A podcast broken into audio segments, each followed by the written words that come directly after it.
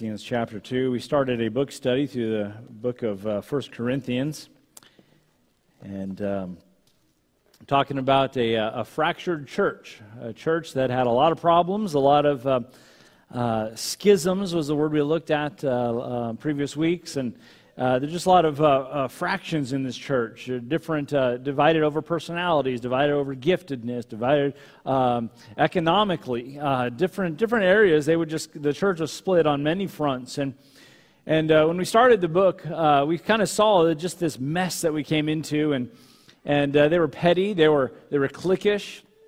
Um, they, there were groups that really just didn't even talk to each other. We had kind of uh, our group over here and our group over here, and, and they're just kind of divided and seemed as if uh, it was a kind of a power grab, uh, going after certain things, uh, climbing the ladder. The things they kind of learned from the society around them, they kind of put into this church. Uh, they struggled with all kinds of divisions. Uh, this church, it was just a, it was a mess. Um, the church by the way, ought to be a place where none of those things really even matter, where none of those things exist. I, I often say it this way the church should be kind of God's great equalizer. Um, uh, you've heard it said the ground is level at the foot of the cross. Uh, you know, it should remain level in his church. Um, I love, you know, I, have shared this story often, but I think it's just, just, so awesome. There's a church planter out in Washington, D.C., and, uh, and he said, um, one, uh, one service, they actually had in the same church service a homeless man sitting right next to the head of NASA in their church service. And I thought, where else in society, where else in the world are you going to see that kind of unity and that kind of coming together of things that just would naturally have divisions? But, but this church was not in a healthy stage. Uh, this church, uh, Paul had started it. We talked about that. And a few years into it, some folks came back to Paul as he was over there in Ephesus and, and said, Hey, there's some problems back here. So from Ephesus, he writes to address many of these issues back at the church of Corinth. This was at least the second letter Paul writes to them. Uh, he references a previous letter, but he's, he's answering some questions that they had, and he's corresponding about some of the issues and the, the fractions that were in the church. And, you know, this church, even though they were a mess, I want to I want to emphasize this they were a church nonetheless. They were made up of saved people saved people that had been called apart to assemble together uh, to the glory of God and for the purpose uh, that God has called them to. They knew the Lord. But the problem was they were acting more like the Corinth around them than the Christ that was in them. That was the big, uh, the big challenge. And by the way, the same challenge we have today. We get pulled in. Uh, we, the, the world becomes attractive. I mean, even Paul, those that served with Paul, you know, it's interesting how many times we. Um, we'll look at certain uh, leaders and individuals in the world. And, and, think about think about doing ministry with the apostle paul himself. All right? Can you imagine traveling with paul? Maybe uh, maybe starting your day off with a daily devotion with paul. What that would have looked like right? A time of prayer and then they go out and they they witness and they go uh, you know throughout the community or whatever it is that they were doing. Yet even with paul as the person you're traveling with you know he had people abandon him Demas, he said, hath forsaken me, having loved this present world. John Mark, in one of his missionary journeys, completely abandoned him so much, and that, that so disappointed the Apostle Paul that he didn't even want to give him a second chance later on when he wanted to come back into the ministry. And, uh, and of course, he uh, later at the end of his life says John Mark is profitable. He's the one that wrote the Gospel of Mark, and, and uh, praise the Lord for second chances, or in my case, third, fourth, fifth, sixth chances. But, uh, but, but, but, but how easy it is to just be drawn away. And, and uh, you know, I just want to say if ministry leaders, if those that are on missionary journeys can get pulled in, any one of us can get pulled in to the things that would, pull, that would tug at us, that would cause us to want to identify more with the, the Corinth around us, so to speak, than the Christ that is within us. And that's what this church struggled with this. And uh, when, when these things happens, let me just say we're doing church wrong when there are divisions, when there are cliques, when there are the things this church was dealing with, we're doing church wrong. So in chapter 1, Paul was telling them, he said, uh, Here's where you are, but here's where you should be. Uh, and, uh, and he says this uh, at the end of chapter 1. I love what he says because he kind of lays out some things of what they really are. Uh, he says, uh, he uses three words to identify who they are. He says, You guys are righteous. That, that was their standing with the Lord. In fact, if you, if you have your Bibles open there, 1 Corinthians uh, chapter 1 there, in verse number 30, but of him are ye in Christ Jesus, who of God is made us unto wisdom and righteousness sanctification and redemption. A couple words there about their identity in Christ, because remember, they were, these were a people about identity. You know, they were, they were arguing. They're saying, well, I'm of Paul, and I'm of Apollos, and I'm of Cephas, and oh, yeah, well, I'm of Christ. I trump all of you guys. I mean, there was this battle that was going on with them about uh, name dropping and identity. Well, that, that's exactly what was going on in society of Corinth. It's about who you know and, uh, and those kinds of things. So they were adopting that mentality in the church. So, so Paul's basically bringing it back around. You guys are interested in identity. Let's talk about identity. Here's identity you are righteous. That's in addressing their status how, how, how they in Christ have been made the righteousness of God in Christ Jesus. That is a powerful statement. Not based on their own righteousness, but on the merit and righteousness of Jesus Christ Himself. God has declared them to be righteous. I love the word. The word righteous means simply to be made right, to be in right standing. That's the status. That's the status that God had put them in. So they're talking about the status in the world. He says, no, no, none of that matters. Here's who you are in Christ. He, he, he mentions that they are uh, their sanctification. That identifies with their purpose. Because that's the next thing. We talk about, you know, uh, what is my purpose? What am I here for? That's going to give me value. And so he says, here's your purpose. You've been set apart unto God. He has a purpose for you, He has a direction for you to go. And so as they're looking for status in the world and they're looking for purpose in the world, he says, he says all that's found in Christ. And then the, the third thing he points out there is their redemption. That's their value. It refers to something being bought back. It refers to a price tag, if you would. You know what the value of something is? Whatever people are willing to pay for it. I was, uh, I was in California. I remember the, the, when the, the recession hit in 2008, 2009, kind of that time frame. And, um, and uh, the, the, the, the, first, the first place really that got hit hard was San Diego. San Diego, uh, we called it the, the housing bubble, right? And it just got so crazy, the price of houses. Well, a lot of people that bought houses in the, in the time when it was just, just huge, and then this recession hit, everything just bottomed out. And, uh, and people, people are upside down their house many times over, right? And they're trying to get out of it, and they're trying to get away from it. And, and many of them are just trying to sell and just see how, you know, just whatever I can get for it. And what's interesting is how many people would hold on to a value that they're hoping to get for their house and they would not budge. They would not drop it because, like, no, I owe too much. And, and, and, and they couldn't grasp the idea that your house is only worth what people will pay you for it. That's a hard reality sometimes, right? Your house, now, now, in this market, it's wonderful. If you're trying to sell right now, this is the seller's market. But uh, so, so, you know, my parents just sold a house and and uh, they actually got 15000 more than they're even asking. That's a good thing right? But many times you're holding off you know i know it's i know what i've got. Don't try to lowball me right? And uh, you know you'll, you'll see those on the ads on facebook or whatever uh, uh i know what i have okay? And uh, no what you have is whatever someone's going to pay you for it and we need to be reasonable. Well think about this. What is your life worth? How much does your life cost? Well it costs the dear lord his life God saw such value in you that for God so loved the world that he gave his only begotten Son in exchange for you. But God commended his love toward us while we were yet sinners, Christ died for us. What was he saying to this church? He said this because of your redemption, I want you to understand something. You are of great value to God. He loves you. Now, it's, it's, so often we think, you know, well, you know, I'm to be humble and I'm to think, you know, and, uh, and, and we're trying to balance all this out, but hold on a second. God saw great value in the fact that He even sought to redeem you. So he's saying to this church, while you're looking for status and you're looking for, for recognition, and you're, you're name dropping and you're looking at all these different things, understand all those things are found in the person of Jesus Christ. So he comes back to this place with them, and that's, that's kind of uh, uh, his introduction. Before he really deals with real issues, he's kind of bringing them back to square one, back to where they began.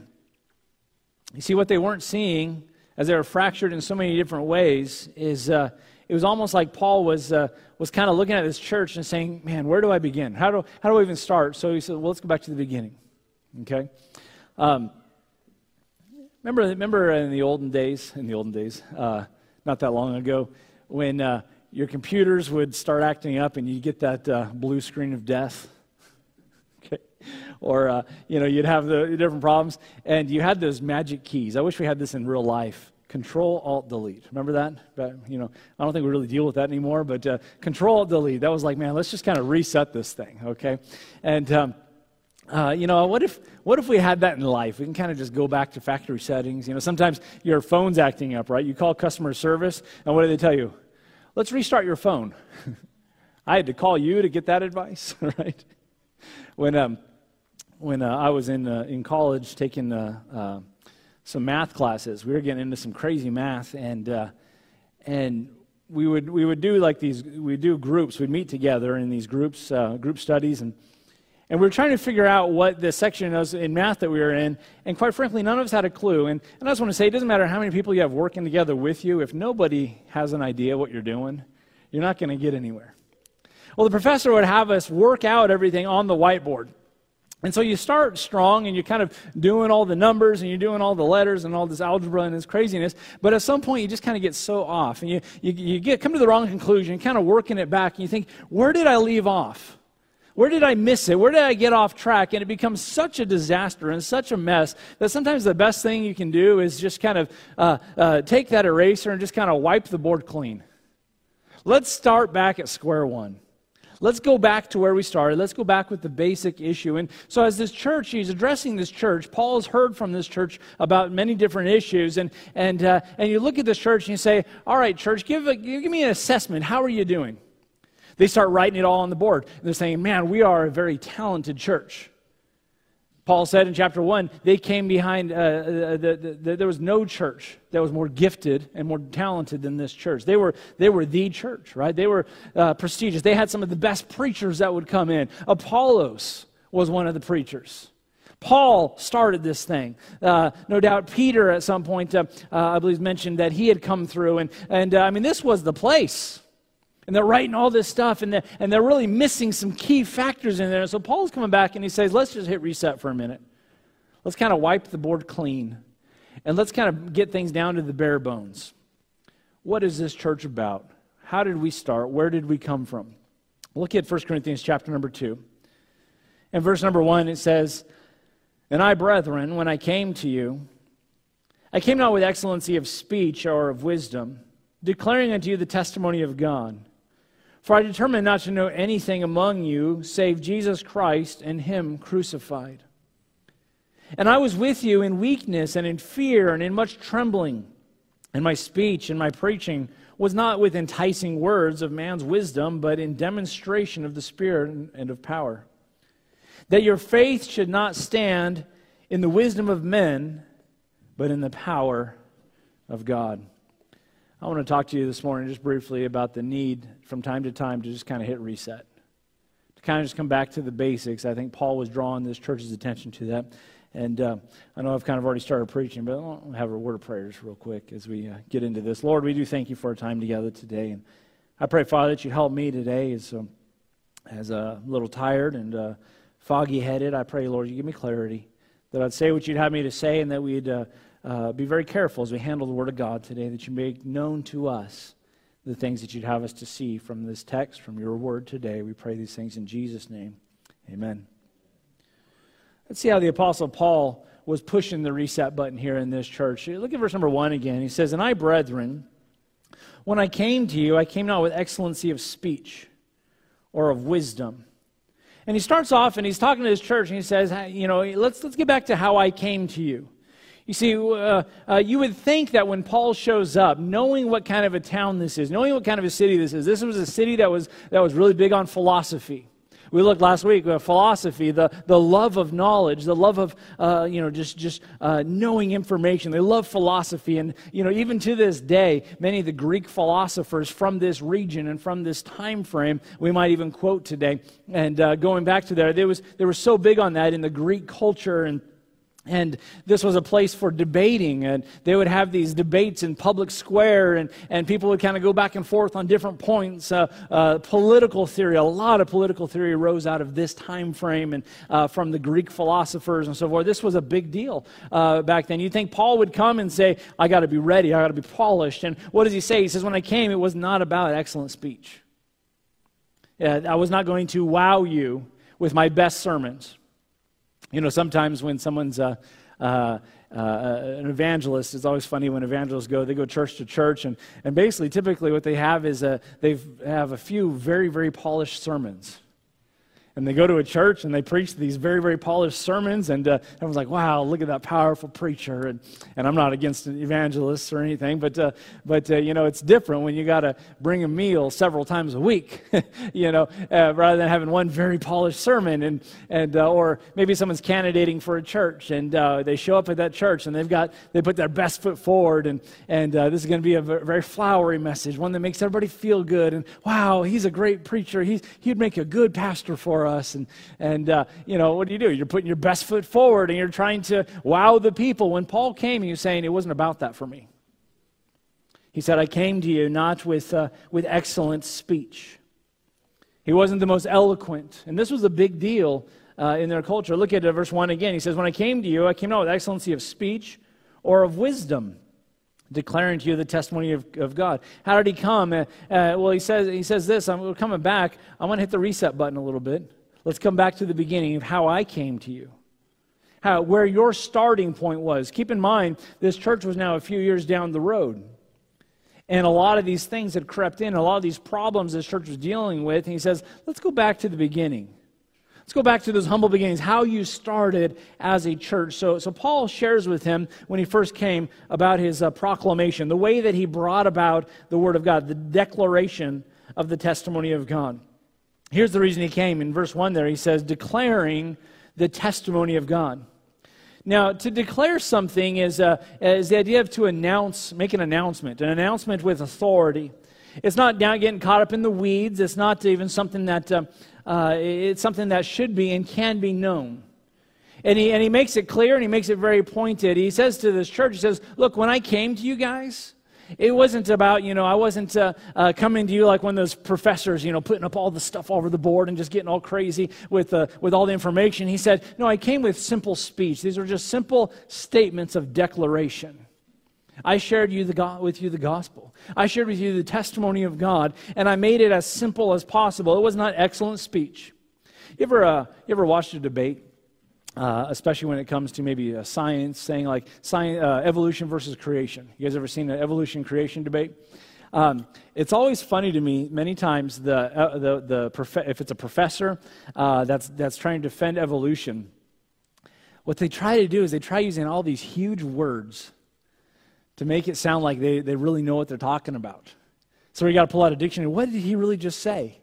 you know, and uh, if I can just kind of outsmart you with, with how confident I am and, and bog you down with these big words, then maybe you'll be convinced that my point is worth taking. Right? And, uh, and but, but, but let me just say if you're talking above everybody's head, have you convinced anybody? Well, he really knew what he was talking about. And really, this is how the church of Corinth was uh, with, uh, with the way they would do things. And the people would come in with their rhetoric and their debates and those kinds of things. But, uh, but he says, when I came, it was simple statements. I just simply declared to you. A declaration uh, means that it's, a, it, it's just very foundational message. And, and he says it was not found in this human reasoning. It wasn't with wisdom. It wasn't with all this stuff. It was not found in philosophy. It was just a simple declaration of truth. You know, if I were to make some declarations, just some simple statements, for example, if I were to just say, uh, uh, hey, after this service, we're going to have ice cream in the fellowship hall. Okay, that's not what we're doing, but, but how many of you would have trouble with that declaration? Okay, I know what he said. Okay, all of a sudden, some of you just woke up. What, ice cream? Oh. and uh, uh, these are just simple statements that Paul was making. It was a declaration. But notice what he said. Uh, what did he declare to them? It says there, the testimony of God. This was a message that was going to be from God. Whatever it was that he preached when he first came to this church, it was from God. And by the way, I want to say this whenever we hear preaching, uh, that's how it should be. It should be from God. It should be from God. By the way, that's why we make much about the Bible here. It must flow from the Word of God. That's our authoritative source. That is our sole authority. It's God's message from Him to us. We believe that He's given us everything we need for life and godliness, and He's revealed it through His Word. You see, we're not, we're not looking for some, some kind of uh, mystical thing in the sky. We're not looking for, God has given to us His truth. Sanctify them through thy truth, Jesus prayed. Thy word, God's word, is truth. We come back to that. That's what Paul's big deal was. He was making a big deal about God's truth. This was a message from God. It was a simple gospel message. Later in the chapter, he calls this preaching what his message was. He calls it the wisdom of God. Last, last chapter we looked at, he called it the message of the cross. It was the gospel message, it was the message that they needed to hear about Jesus Christ. Paul's proclamation was from God, it was God's message, and, and Paul was simply the deliverer. He's the delivery boy. By the way, that's why when we are carefully handling the Word of God, just line upon line, precept upon precept, here's what the Bible says, uh, that's a very safe place. Because it's not, it's not my wisdom, it's not my latest philosophy. This is what God says. And I'm just a messenger. It should be from God as we as we declare it, we deliver it. And so, so Paul's telling this church, he says, let's go way back. Let's, let's just erase the whiteboard. Let's uh, hit the reset button. Let's go back to the beginning. Point number one I came and made a proclamation. This was a declaration. This was just some simple statements that I made, not with wisdom and not with eloquency. It was just simple statements of the testimony of God. And so the, the, the, the type of proclamation this was, was uh, of course, it was from God and it was a, a, a declaration, but notice there, it was the testimony of God. The testimony of God. Now, there's some debate on some discussion about what this means when it talks about the testimony of God, but here's what I believe it's referring to. I believe it's referring to this message of God through Paul's testimony. What it had done for him, what this message, this message of salvation, the difference, the impact that it made in his life. In other words, he's saying, here's the message of salvation, and here's what it has done for me as a satisfied customer. As he's passing along and saying what God has done in his life. Uh, it's the message of the cross. It was the message of the power of the cross, the message of the wisdom of God. And Paul says it in a testimony form. And by the way, that's consistent with what we see Paul doing over and over again. In the book of Acts, how many times does he give his testimony? Uh, he stands before King Agrippa. What does he do? He goes again to give his testimony. He says, Well, when I was heading out to go persecute the church yet again, a light shone, and, and uh, there it was, uh, and uh, I was blinded by it. And he said, uh, Saul, Saul, why persecutest thou me? And I said, Who art thou, Lord? He says, I'm Jesus, whom thou persecutest. It's hard for thee to kick against the pricks. And he gives this whole story several times.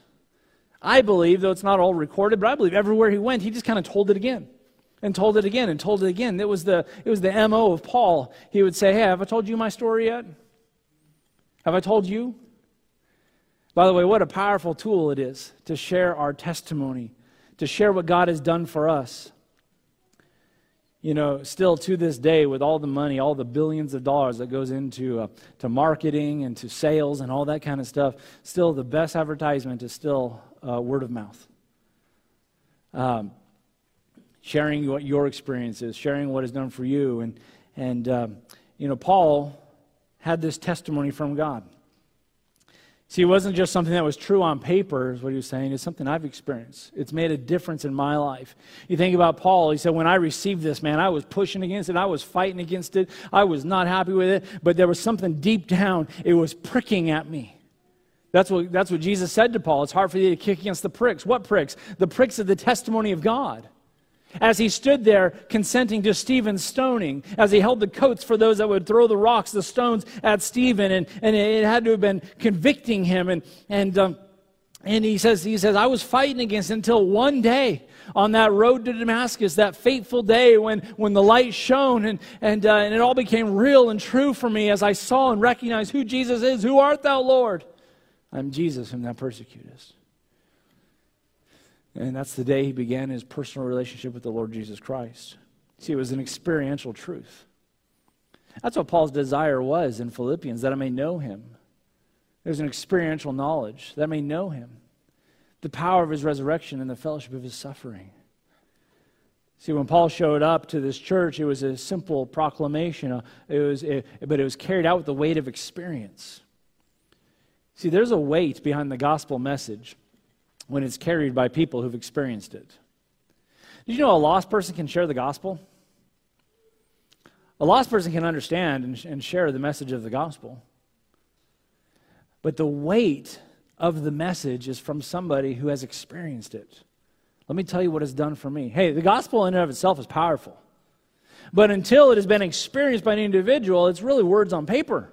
I have to receive the gospel. That's what, he, that's what Paul says uh, later on in 1 Corinthians 15. He says, uh, I'm going to declare to you that which I've received, the gospel that I've received, and it says, uh, uh, by which you are saved and wherein you stand to stand in the gospel, to receive the gospel. This is something that must be, must be experienced in a very real way. And so when you then share the gospel, I'm not just sharing information that was given to me, but rather experience.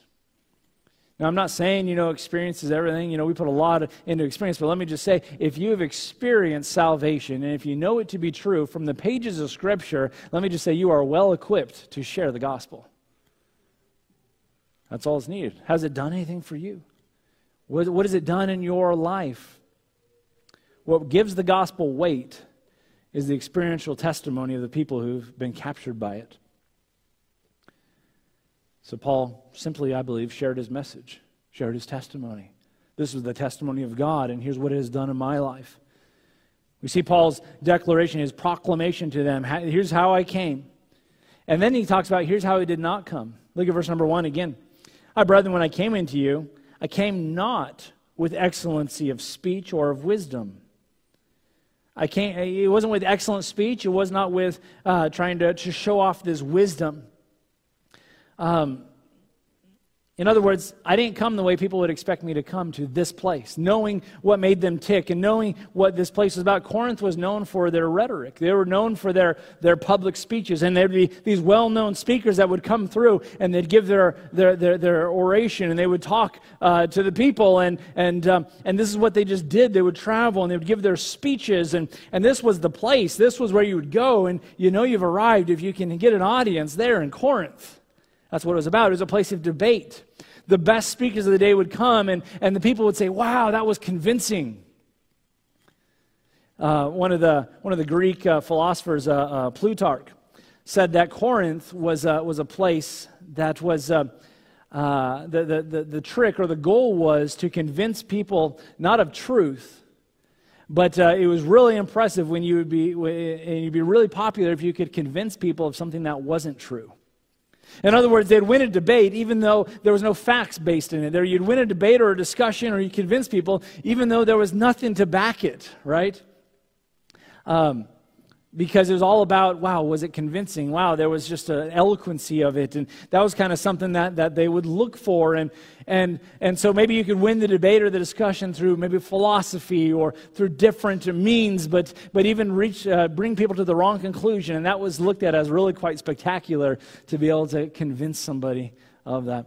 Some of you might know people like that. It doesn't matter which side of the argument the person's on they'll win right? They're just convincing well, that's the kind of stuff the church at Corinth valued because that's what the city of Corinth valued. Just find people that said it well and, and could, could speak eloquently. And that's what they were following. They were still following this pattern back in chapter 1. And they said, Well, I'm of Paul, and I'm of Apollos, and I'm of Cephas. What were they saying? They were name dropping. Well, these were eloquent speakers. These were the ones that, that had a reputation. And, and within Christian circles, these were the names to drop. Well, this is who, this is who I'm identifying with, and this is, this is what I'm all about. They began comparing themselves among themselves. And Paul says to this church, he says, hey, let's, let's, let's get back and hit the reset button. Let's reset the thing and get back to the beginning. And he said, when I showed up, I didn't come that way. When I showed up, I was not some famous preacher. I was not expecting to roll the red carpet. I wasn't staying at the five star hotel. Uh, I came in a very simple way. Simple, basic, this is who I was. By the way, that's the truth we need. Simple truth.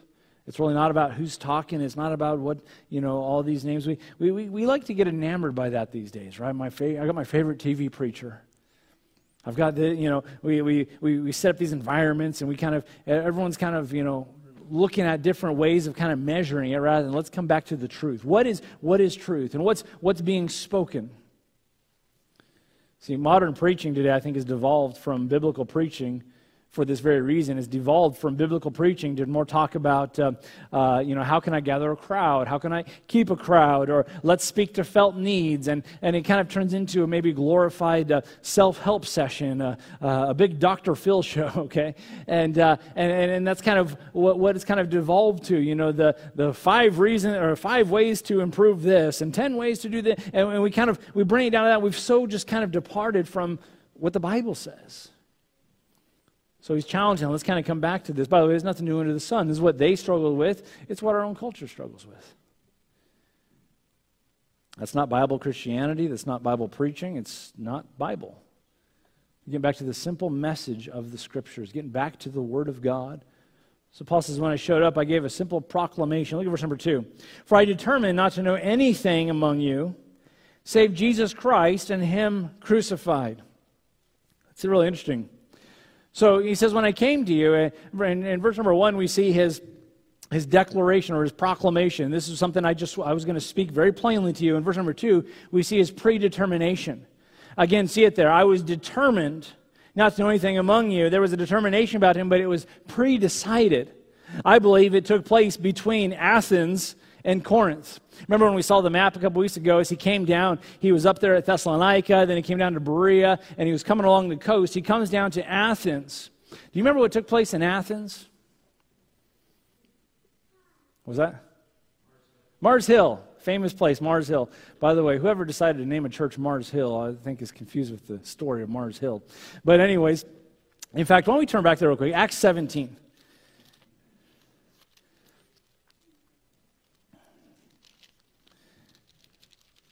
This is interesting what takes place in Mars Hill because I think Paul actually learned something here. I think, I personally think he kind of made some mistakes here and learned from it. Look at, look at uh, verse uh, 22, Mar, uh, Acts 17, verse 22.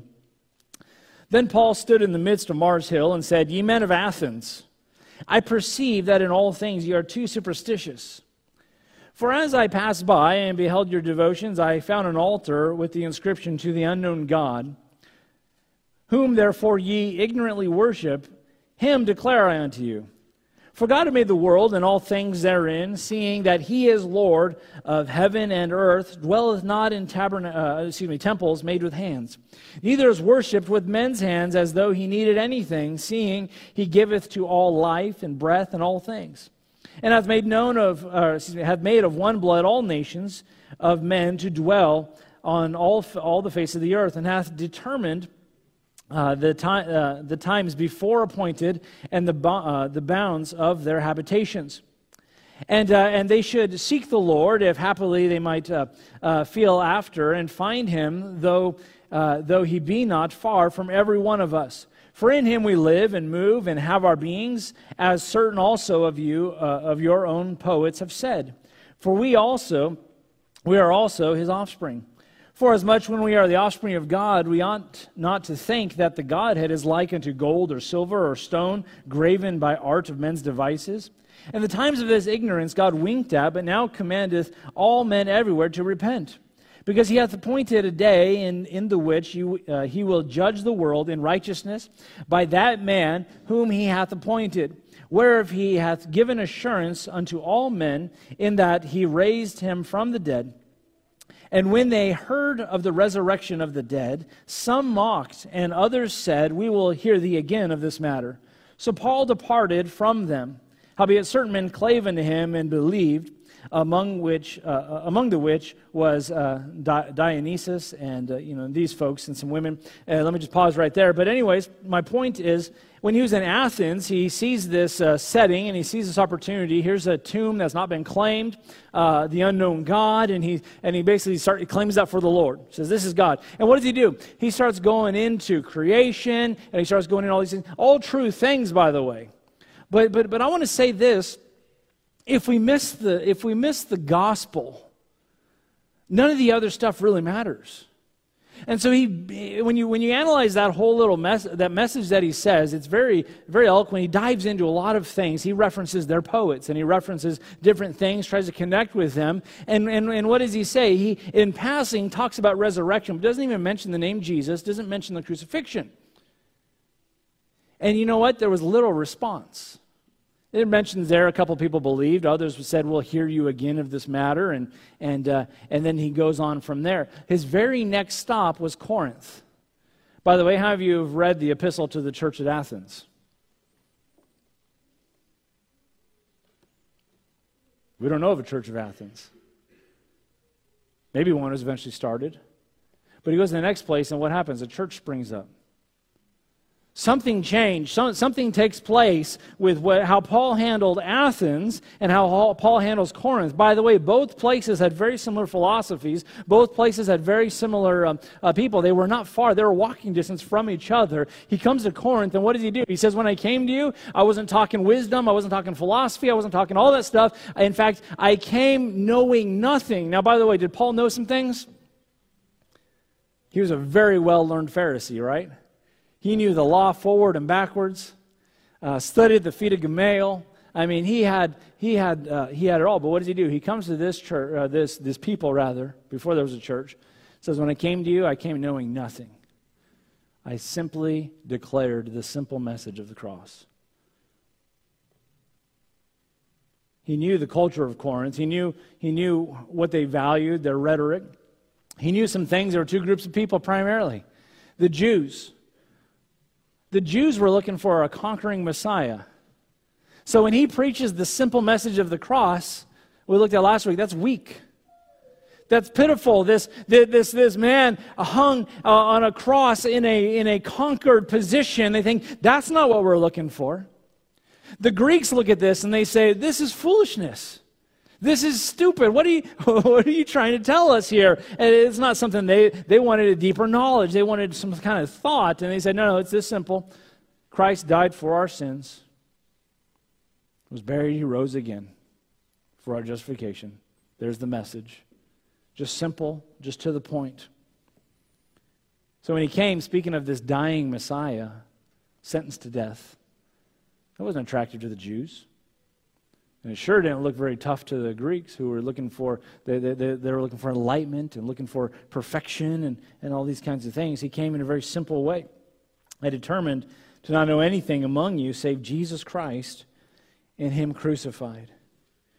So we see, we see how he, you know, and he comes with this message, and really, quite frankly, this message for the Jews was offensive.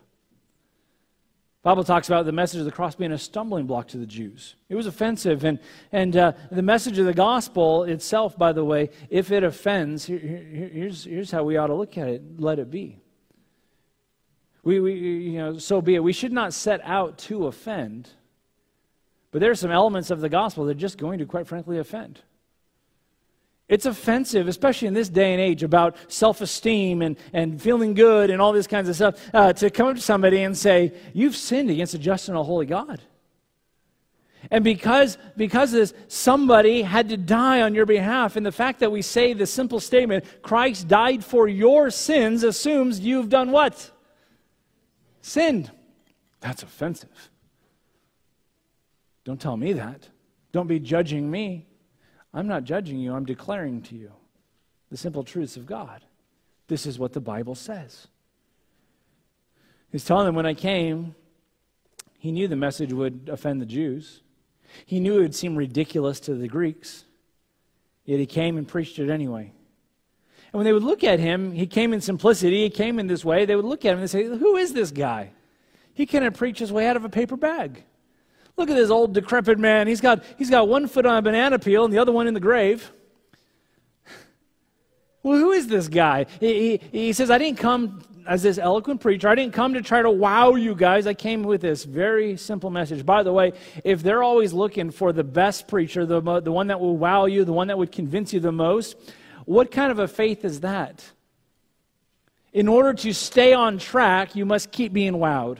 In order to stay, to stay in that group, you must keep being, wow, he's the best, until someone better comes along. And now we have what Ephesians talks about being tossed to and fro with every wind of doctrine. Why? Because this guy said it better. This is why I'm always cautious, by the way, of becoming a, a YouTube theologian. Be careful of YouTube theologians. You say, what's a YouTube theologian? A person that builds their theology off a bunch of little three to five minute snippets they saw on YouTube. Wow, did you hear how, see how good this guy did it? And boy, they're really good with the camera and they can bring in all these things and just, it just seems so convincing.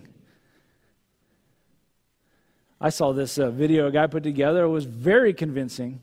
And you know what he was out to do? He was out to disprove the Holocaust ever happened. And because he was really good at what he did, it looked quite convincing. Unfortunately, I've studied some history to know that it happened okay? And so but but if it's just about eloquence about these things then then then wow i just i feel so much better because look how confident this guy is. Look how you know powerful this guy is. And we miss it. We see his proclamation his, his declaration. It was a it was very simple it was very pointed. We see that he was predetermined to go to them not knowing anything. Look at verse number three. And i was with you in weakness and in fear and in much trembling. Now he turns the conversation about, uh, less about what he was saying and now more about himself. You see, the attitude at Corinth was look at me, I'm somebody. The attitude at Corinth was about ladder climbing and prestige and, and name dropping. So Paul comes to them, he says, Let me just be a little transparent with you. Let me tell you what I was going through when I came to you as we hit the reset button, as we as we wipe clean, erase this huge mess that we've created. Let's go back to the beginning. He said, When I came to you, I just simply proclaimed Christ. I wasn't trying to wow you, I just proclaimed Christ. And here's how he did it he did it in weakness. Now, people kind of trip all over that. That's Paul describing his humility when he came. Uh, you know, no, no, weakness means weakness. There are a lot of things about Paul that we'd look at and say, oh, he was a weak, weak man. Weakness. Think about this now. He was weak in so many ways when he came here. He came all by himself. Now, this was likely the largest task that Paul had done uh, would do. He's coming to one of the largest cities. He's coming to a very carnal place, a place given over to lascivious lifestyle. Uh, we talked about um, the, um, uh, the, the, the, temple there to the goddess, and, and they had these, these uh, temple prostitutes. I mean, this was a very filthy, disgusting place. It was a port city, and there was a lot of commerce and people coming to and fro, and there was a lot of money flowing in and out of it. I mean, there was just a lot of stuff. This was Sin City, and what does he do? He goes there by himself. Hey, just a few weeks earlier when he was, uh, when he was at Thessalonica, he wasn't by himself. He, he, he kind of went down to Berea by himself, but some, then, then the others caught up with him. And when he was even in Athens, he had Timothy and Silas there with him, but then he sent them back to Thessalonica while he went on to Corinth. When he comes to Corinth, he's all by himself. That's a weak position. He's weak physically. He's already told people uh, uh, how weak he is. Uh, uh not long before this, he was beaten to a bloody pulp. He, uh, uh, at this point in his life, he's probably in his uh, mid 50s. He, he talked about many of the things he suffered. He was stoned to a point where the people who were stoning him assumed him to be dead. It's likely he did die. Would you think he probably had a few scars on his body? Would you think he had some bones maybe uh, that didn't quite set properly? Maybe, maybe some joints out of socket. Do you think his, his joints didn't hurt when it got cold? He came in, in weakness. He had some trouble. In fact, uh, he, talked to, he told the church of Galatia, he said, I bear in my body the marks of Jesus. He told the, the, the, the, the church of Galatia, he said, I know your love for me, that, that if it were possible, you would pluck out your own eyes and give them to me. Many believe, I think there's enough evidence to support that he had some severe eye trouble probably from his, road, his experience on the road to Damascus, got blinded. See, he, he came in weakness. He didn't come with an entourage. He didn't come with all these people with him. He had the thorn in the flesh that he reveals in Second Corinthians that was uh, apparently debilitating to the point that he's begging God to take this away. God, I can't serve you properly unless you take this thorn away from me. He had some serious weaknesses. Not only that, but as an older man and, uh, and probably uh, uh starting to wear in his energy level and all this stuff, he was bivocational. He didn't have the privilege of going and just be full time in, in, the, in the ministry. He didn't have the support of all these churches to the point where he could put a roof over his head and feed himself. No, no, he would work all day and preach all night. This was the life of Paul. He came in weakness. He said, When I showed up, I was not some, some big fancy orator with all the pomp and circumstance that would go with it. No, I came in weakness. Notice also in verse number three, I came in weakness and in fear and in much trembling. You know what Paul was doing? there were some things they knew about him just in his physical appearance. But now he's pulling back the curtain and say, Let me tell you what was going on in here when I came to you. He said, When I came, I was terrified. What? The Apostle Paul?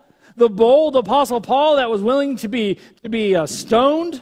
The, the Apostle Paul that would stand in the face of adversity? I mean, we look at him, we say, Wow, this is the guy that says, I want to know the fellowship of Christ's sufferings. He says, I came trembling. I came terrified. He was scared. He said, I knew my message would cause conflict. You know, there were two great riots that, ro- that arose when Paul was in Corinth as a result of his preaching. There were riots archaeologists had found in Ephesus directly connected to Paul. We know a little bit about riots the last couple years across America, uh, these kinds of things, and nobody wants to be part of that. Nobody wants to be to blamed for that. No doubt he might be thinking, is this the time a riot's going to rise up in my name? Or maybe this will be another time that I'm stoned. Or maybe this will finally be it. I'm going to be killed this time for preaching the gospel of Jesus Christ. He says, I was scared. You say, Are you sure that's what he's saying? We looked at Acts 17 when he was in Athens. Acts 18 is when he gets to Corinth. It says in Acts 18, verse number 9, Then spake the Lord to Paul in a night, in the night by a vision. Here's what God said to him Be not afraid. You mark it down. Whenever God shows up and says, Be not afraid, it's probably because the person he's speaking to was afraid. Remember Joshua? How many times God had to tell Joshua, hey, be courageous, be strong and of good courage. Why? Because he was not courageous and he was struggling. He's like, I'm not Moses. God says, I'm going to be with you like I was with Moses. He encourages him. Paul, God says to Paul, Be not afraid, but speak and hold not thy peace. For I am with thee. Here's the promise God gives Paul and no man shall set on thee to hurt thee. You know what he also said? He said, Don't be afraid. Secondly, he says, No one's going to hurt you while you're here. And we see that later on. We see how, how, how they even set up a council against him, and he stood before court, and the judge basically said, Get out of here. And he had freedom to preach in Corinth. He says, No one will hurt thee. And there's what it says For I have much people in this city. And he continued there a year and six months, teaching the word of God among them. Paul, with boldness, after God encouraged his heart, came and he preached there and discipled them for 18 months. Boy, you know, that helps me. The Apostle Paul was afraid to share the gospel. You ever been afraid to share the gospel? Maybe with a coworker, maybe with, here's a hard one, a family member you say, why, why is that so hard? Because you got to see them again.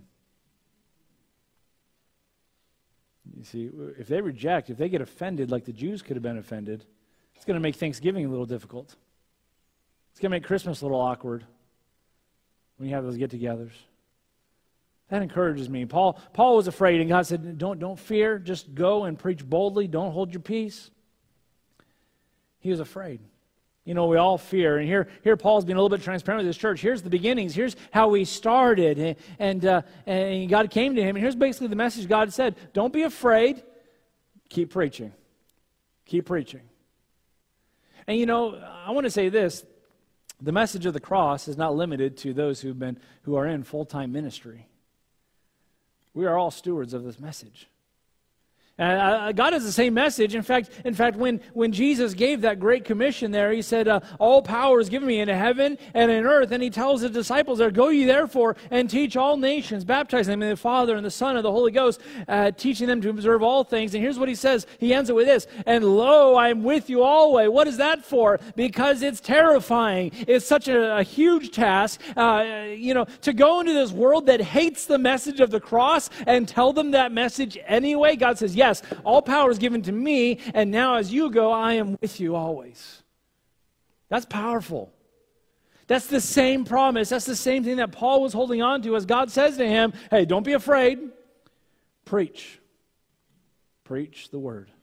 Just keep preaching. When I came, he says to them, I came with one message simple. I was determined that I would talk about Christ and even though it's offensive and even though it's foolish, I was going to preach Christ. And I didn't come in an eloquent way, I came scared to death. Notice verse number four, but he came in power. And my speech and preaching was not with enticing words of man's wisdom. You see here, he reiterates that of what he said earlier about wisdom. with enticing words, with man's wisdom, but in demonstration of the Spirit and of power. The word demonstration was a really big word in those days. It was a legal word, it was a legal term. And it, and it carried the idea that was used in court uh, of, of, of an incon, ah, uh, a truth that you could not argue against. It was something that you could demonstrate. It was demonstrative as they would be presented in court. This, this individual is demonstrably uh, guilty. We have proven it beyond the shadow of a doubt. That's what it was. And so he says, when I brought this, this is a very powerful word. He says, he says it was a demonstration of the power that it held.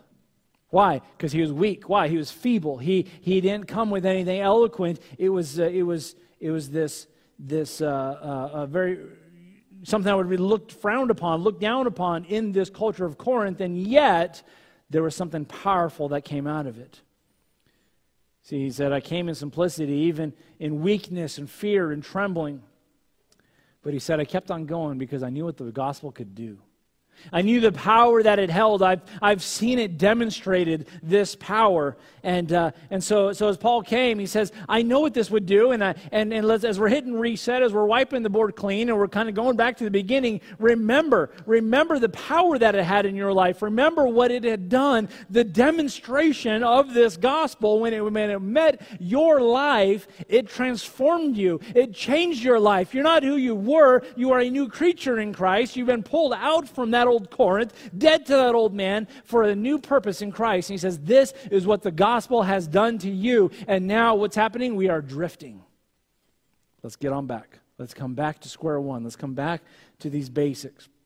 Paul says, let's hit the reset button. How do we get so off track? How do we get so cliquish with these, these, these, these little uh, uh, schisms, these things that are going on? Let's get back to these, the, the early days of the gospel. What a message for us all, by the way. From time to time, just hit reset. Come back.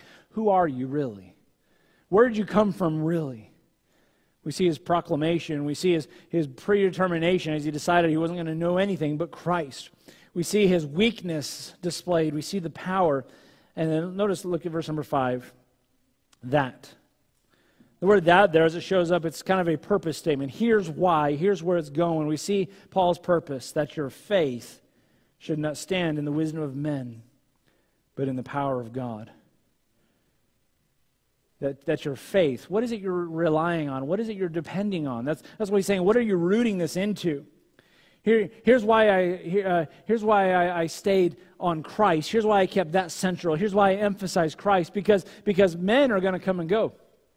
Pastors are going to come and go. People, preachers are going to come and go. Philosophers are going to come and go. Ideas are going to come and go. Listen, it's not, it's not the latest philosophy of Aaron Richards that you're coming to hear. I hope not. You'll be a little bit disappointed. It's not the latest philosophy of anything. It's not, it's not what are the cultural winds. When Paul came to town, he didn't put his finger up in the air and say, Where are the winds blowing? He says, No, I'm going to come determined to know nothing. And here's what I'm going to root it all in Christ. I'm bringing it back to the Lord Jesus Christ. I'm emphasizing Lord Jesus Christ. Why? Because God does not come and go. Jesus Christ the same yesterday, today, and forever. Be content with such things as you have, for he has said, I will never leave thee nor forsake thee. He doesn't come and go. He is concrete. He is the standard. He is sufficient. So you want something to put confidence in, you put your confidence in Christ, is what he's telling this church. And folks, it's the same with us. You know why we get off track? We lose sight of Christ. We lose sight of what he had done for us. We get cliquish. We get we get bogged down with, with debates and the things of this world, and we get pulled this way, and we get pulled this way, and, and we get so off track, we step back and we think, How did I get here? And we got to come back to, to, to, to that humble place of the cross. It's humble, but it's powerful. He tells his church, God took you guys as nobodies and made you somebodies. Why were they in Corinth? We've already talked about what, why people would be in Corinth. It was a highly transient place. It was a place of uh, immigration, if you would. It was a place where slaves could make something of themselves. Former slaves could pull themselves up by their bootstraps. It was a place of dreaming. You'd go there and try to fulfill your dream. And he says, Look at how Christ answered all those things, all those needs that you had. You didn't realize they were spiritual. And so here's Christ fulfilling those things in their life. And he says, I, cha- I stayed and I, and I promoted Christ because that's the unchangeable. You know, and as he points out, as we saw in chapter 1, he thanked God for their gifts. He thanked God for all those things. And, and he's still thankful for that. But he says, I want, you to, I want you to come back to this place. Remember where you were when you got saved? You came hopeless.